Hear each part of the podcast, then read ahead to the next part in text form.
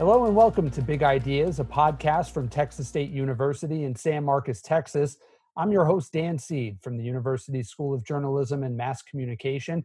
We're joined for this episode by Dr. Melinda Villagran, the director of Texas State's Translational Health Research Center and a faculty member in the Department of Communication Studies.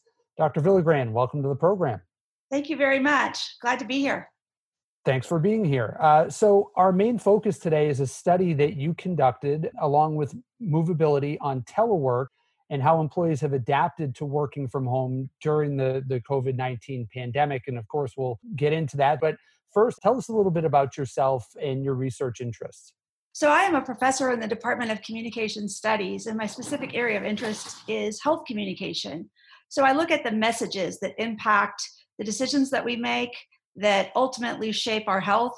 And that can be everything from looking at uh, messages during a, a, doctor and patient interaction to messages that we receive from media to messages that we receive in community settings from family members or or really anywhere and i believe that as much as you know we think about cognition and we think about uh, actual health treatments but the things that we hear shape the things that we believe, and that shapes the things that we do. What we do is more important for our overall long term health than anything that a physician could tell you because we are really ultimately in charge of our own bad decisions.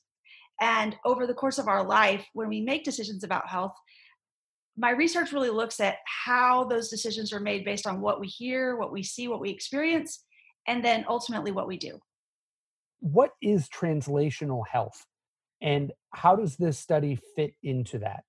The Translational Health Research Initiative started at Texas State University in 2016. And essentially, it, it came from this concern that all too often, when research is conducted in academic institutions, it doesn't always reach the people who could benefit from it.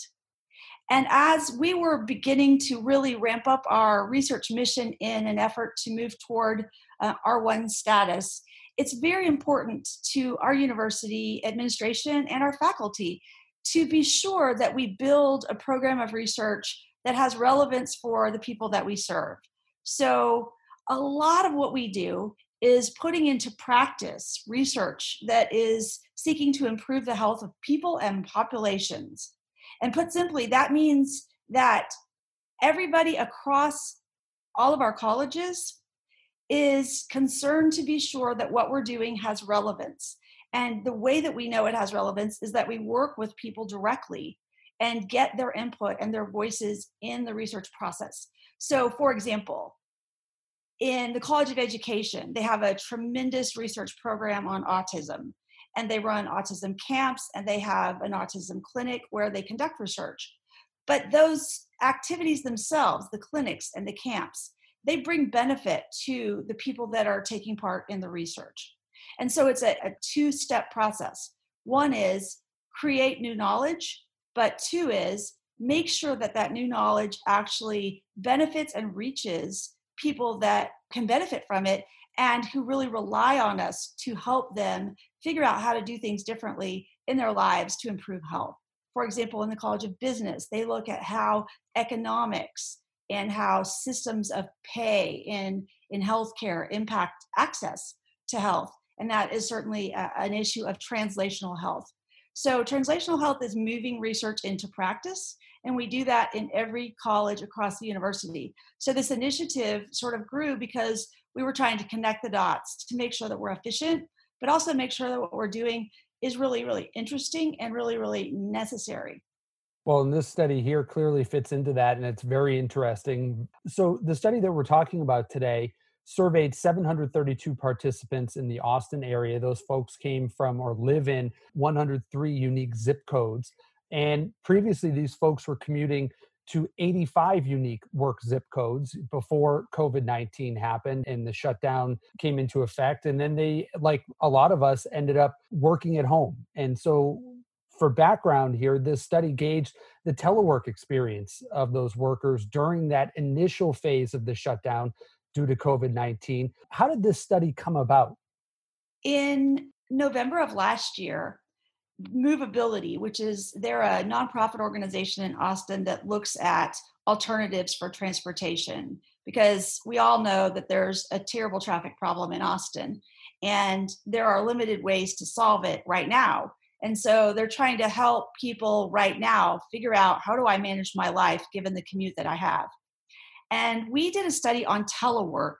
And in my own experiences, I think from a, a corporate perspective or, or even from a, a university perspective, I can always sense that there's some concern about whether our workforce can work from home and be just as productive and be just as effective as they are if we're all working in the same location. And that makes great sense to me. And I, I kind of had it in the back of my mind too. Gosh, I wonder if that really is as good as everybody being in the same place. And so we did the study, and it was for um, the mayor of Austin has something called the Mobility Breakfast. And I presented the results of that study to look at just telework in general who's doing it, how are they doing it, what do they think about it. But when COVID 19 came along, obviously there was this massive shift that happened overnight. We thought it would be worthwhile to go back to the same population of people and to do a new study, but just add this extra layer to say for people who have not previously been experienced at telework, what's going on? And specifically in my case, I'm interested in the relationship between commuting and health because, I mean, we might not think of commuting when you think of things that are bad for your health. You think of smoking, a lack of exercise, sun exposure, diet, all those things. But we don't think, gosh, you know, commuting takes a toll on my health, but it does. And in fact, research says that the longer your commute is every day, the significantly worse your health will be. And as we see, you know, I 35, there used to be a break between San Antonio and Austin. And now it's one kind of long, continuous city. Why? Well, people are traveling further and further to get to their jobs.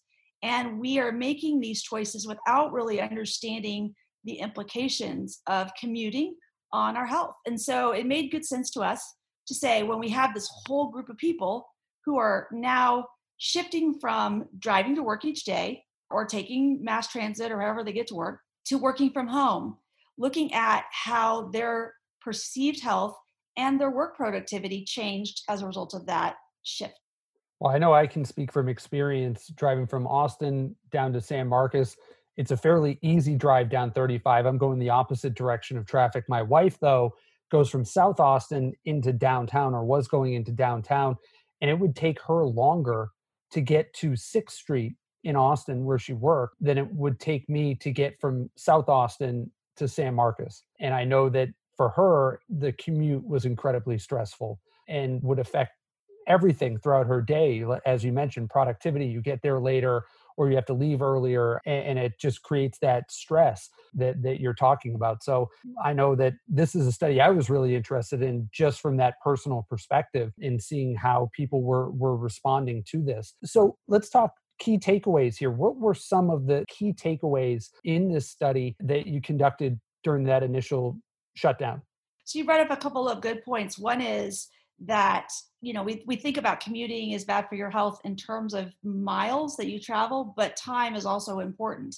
But with either of those there is good research that says that commuting has a negative impact on your physical health things like headaches backaches digestive problems high blood pressure worse food choices. You're more likely to go to a fast food restaurant if you are commuting longer distances just out of sheer necessity. Then on the mental health side you have sleep disturbances fatigue concentration problems and even depression have been associated with longer commutes. And so those don't even count the physical hazards that you mentioned about the stress associated with traffic accidents, bad weather, things like that. So for this study, we were expecting people to perhaps have increased stress around the whole COVID 19 experience. You know, it's a scary thing and it came on very quickly and things shifted so suddenly. We just weren't sure that the stress associated with that would be eliminated just by the sheer fact that people didn't have to commute. So we weren't quite sure what was going to happen. But what we found was really very interesting and very almost more surprising than even we could have expected in general, we found that among the 732 people who were new teleworkers, more than two thirds of them had never teleworked before, but all of them were before COVID 19 working at least most of the time in their physical office space. Found that this shift to telework was a very positive one for them. Participants who had further daily commutes prior to COVID 19 had even better results in terms of their physical and mental health and their productivity while working from home. So this kind of was the opposite of what prevailing wisdom in my mind and maybe others that we would be less productive if we were working at home. The opposite was very clear to us in the study. I think there's a couple of things that I never really thought about. It's it's intuitive, but you don't always remember. You spend a lot of time commuting. And when that time is freed up, you can do other things with it. So you can be more productive. So even if you had a setback by going from, oh, I'm a worker who works in an office to I'm working at home and I got to figure this out, you had more time to do that because you weren't spending your time on I 35. That's one thing. And the other thing is that I think in this unique situation, people, in my opinion and in my experience, they really rallied. They came together to figure things out. And although some of the participants reported that they had everything that they needed to telework from home before COVID 19, so in other words, they already had the connectivity and the systems, and maybe they already knew how to use one of the, you know, Zoom or Teams or whatever. Some of them didn't. But the ones that didn't were really, I think, more committed than we expected to figuring it out quickly so that they could continue to maintain productivity. The takeaways were that people were in general more productive or at least equally as productive as they were in their original workplace and they reported significantly better mental health and in some cases significantly better physical health than when they were commuting to their workplace let's talk about mental and physical health. Again, personal perspective, once we at the university shifted to being online in March, I know that my wife works, I work, we have two young kids. And so we kind of had to divide the day up in order to get our work done. And one of the things I found myself doing was I was taking our girls on these walks in the morning. It started as like a three mile neighborhood walk. And eventually, just through sheer will, I guess, or practice of doing it, we ended up extending it to like seven miles at some point. Wow. Yeah, they were they're very patient. They were very happy to get out of the house, I think. But speaking to what you're talking about with that increase in physical and mental health, that was, say, an hour and a half or almost two hours that normally I wouldn't have had to do something like that. You know, our walks would have been much shorter. And I know that I found in that instance that after doing those walks, I found myself invigorated. Physically I, I, work out regularly but i found myself you know losing weight feeling healthier and it gave me that mental check almost to start the day. What did the study find in terms of exercise in terms of that kind of productivity that people were seeing that normally they weren't seeing when they were having to commute into the office? Obviously you just hit on one of the main things which is that because perhaps we had more time or perhaps it was because this was a really unique situation where kids were home also. We had more time to spend with our families in physical activity. And so when you can't go to restaurants and you can't go to the movie and you can't do a lot of things, one thing that you can do is you can go on a walk and you can go on a walk with your kids, which is pretty great because if well, my kids are older and their lives are crazy, and I rarely see them in a normal routine because they're at school and sports and activities and friends, and I have to sort of schedule myself in to get to see them. And that all changed. They were here. And so we were able to engage in these physical activities together, whether it be walking or riding bicycles people reported doing yoga together, just all kinds of physical activity that wasn't taking place prior to the shutdown. So that was a really positive thing. Now, we don't know when kids go back to school or when things are open, like stores and restaurants, etc., whether that physical activity will continue. But I have some suspicion based on research in other areas that says when people feel better they tend to adopt at least part of that routine that made them feel better. So, if, for example, you said you you know you had this positive benefit from walking, you're going to be more likely to walk more often now because you're going to be like, oh yeah, that felt good, and so you're more likely to do that in a routine way. But then the challenge comes is if we don't take lessons learned from this in terms of our work policies, people might not have the opportunity to take that time because they will be again doing the commute on I-35. And so it'll be interesting to see how companies integrate these lessons into policies moving forward, but it will also be interesting to see how the positive effects of this are integrated into people's lives over time. So that's the next study. And that's what I was going to go to the next study or the next thing to look at. How do you see something like this translating this particular study, for example, before you get to the next one, translating into something that's useful for both employers and employees going forward in a continued COVID situation, but more so in a post COVID world and the effect that it may have on the policies that companies come up with in terms of telecommuting versus being in the office? I think the main takeaway is that we have to be prepared for the ability to quickly adapt. This is a great red flag for companies that didn't yet have systems in place. We need to have go bags ready to go that say, okay, I've got the technology. I know how to deploy internet capability to somebody who doesn't have it. I know how to work on things like Zoom or Teams. I know how to equip our workforce to understand the parameters of what it is to be productive at home. People are working 24 7 right now. They've integrated it to the point where it's just become, you know, so reflexive. Watch a TV show, do a little work, dinner, do a little work.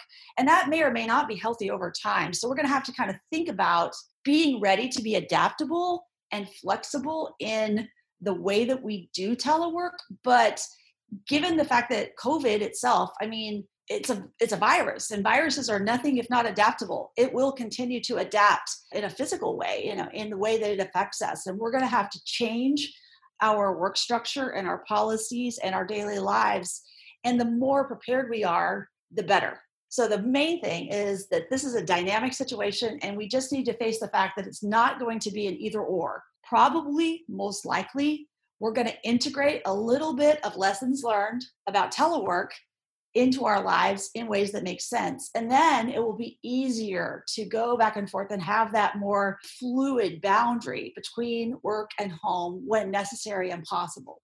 And it leads to an interesting discussion, as you said, just about the future and how we integrate that as you know the sample that you're looking at here that you did was in that initial phase and clearly that's kind of continued you know there was that breakout where people were going back to work and now things have changed. So you know seeing how this evolves is certainly interesting. One thing that i found interesting about how companies or, or workers this may affect change was in the responses of those participants who three quarters of them said that they'd like to continue teleworking after the restrictions are li- lifted. And among those who want to continue that telework, 64% said they'd prefer to telework two or three days per week. So it almost sounds like at this initial stage that the employees are, in a sense, perhaps dictating future policy in that they're okay with it. We're good with this. We've kind of figured this out.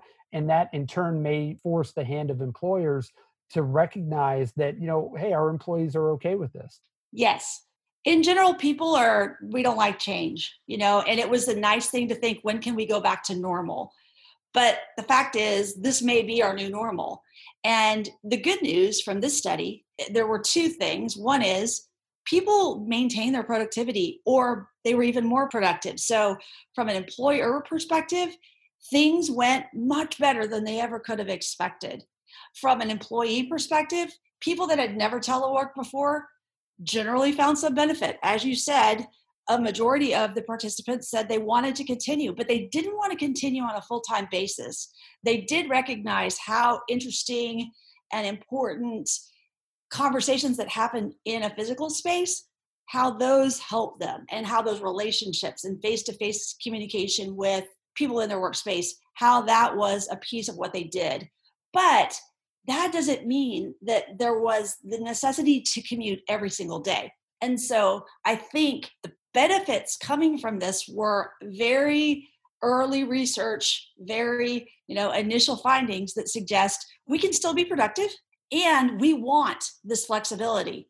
Now, one thing that I think is, is a potential downside to this study is it might point to decreased satisfaction of people who had the opportunity to telework.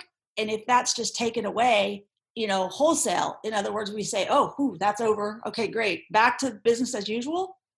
I'm not sure that there's not going to be some kind of a, a backlash or a negative effect of people that said, look, I worked really hard and I showed you that I can work hard and that it is effective. So I'm not quite sure why I can't do that anymore. You know, so I think that's going to have to be on a company by company basis.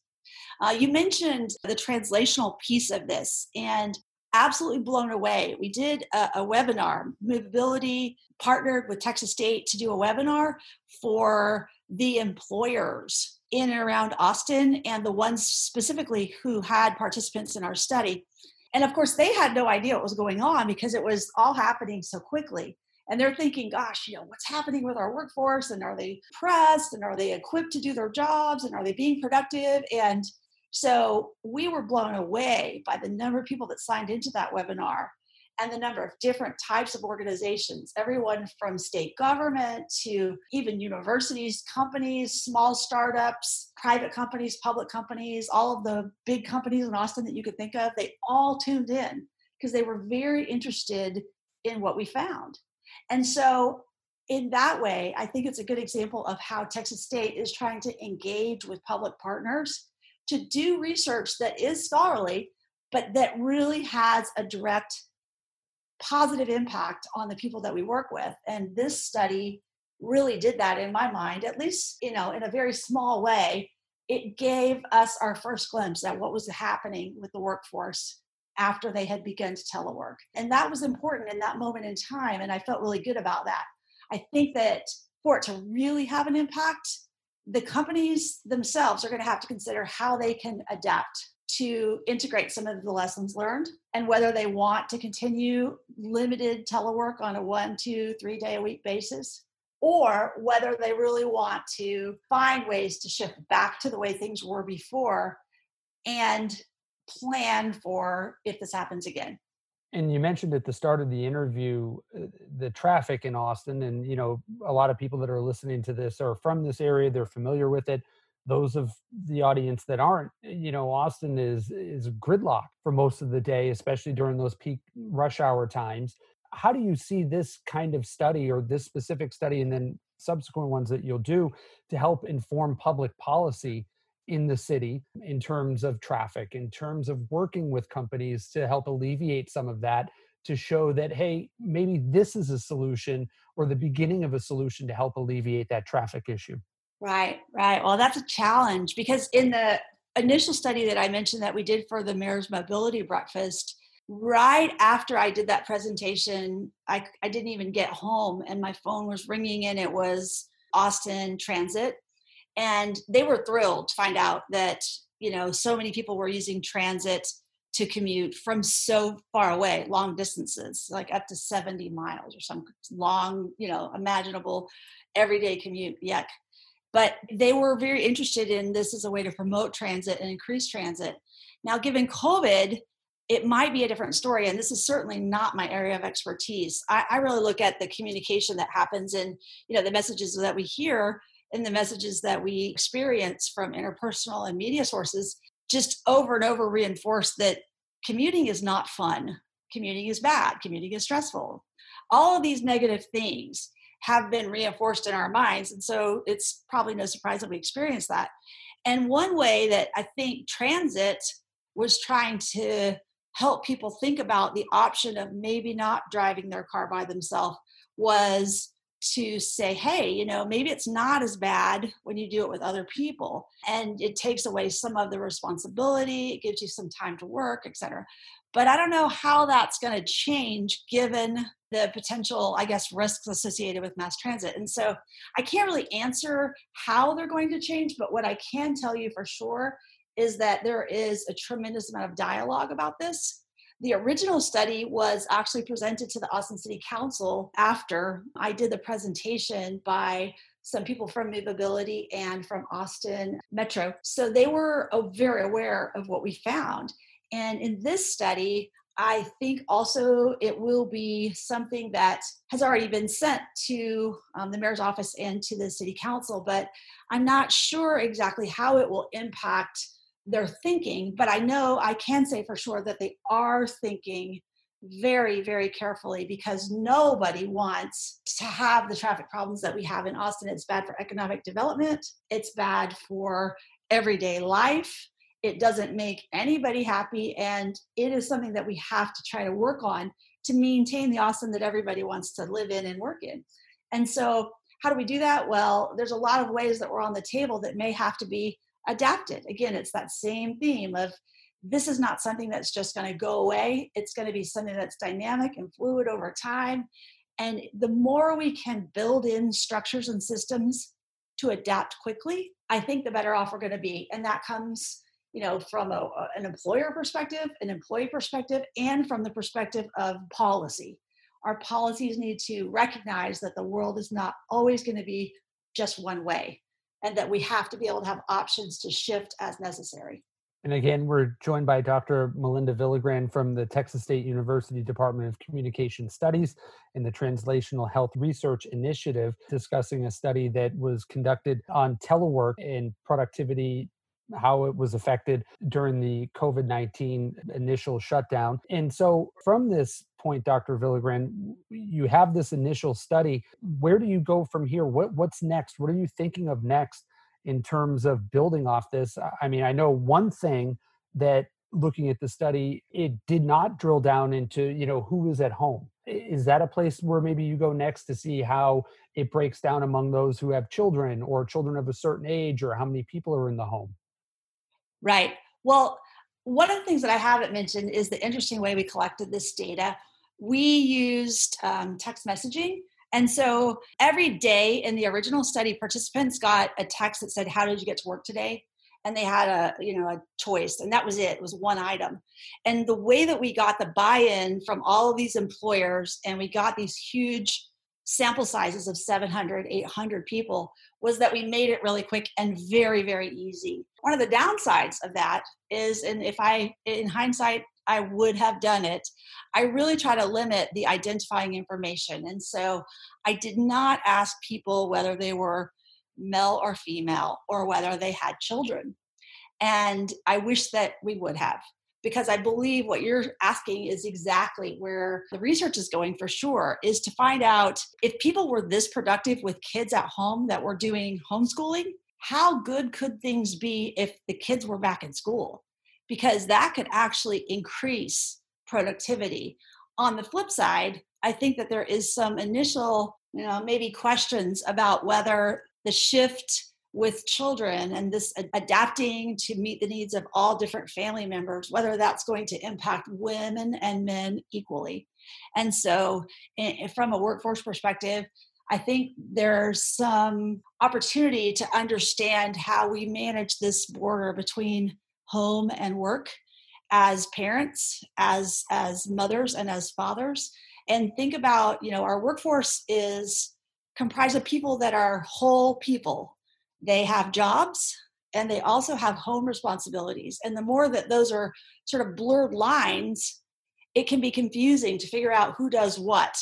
And we're going to have to negotiate all that. And so I think there's a, a, lot of research to be done to understand that. But the positive piece of that, I think, is to see how much more productive people can be when their kids are not at home. But we did not measure in this study whether children were in the house, nor did we measure whether the participants were parents, male or female.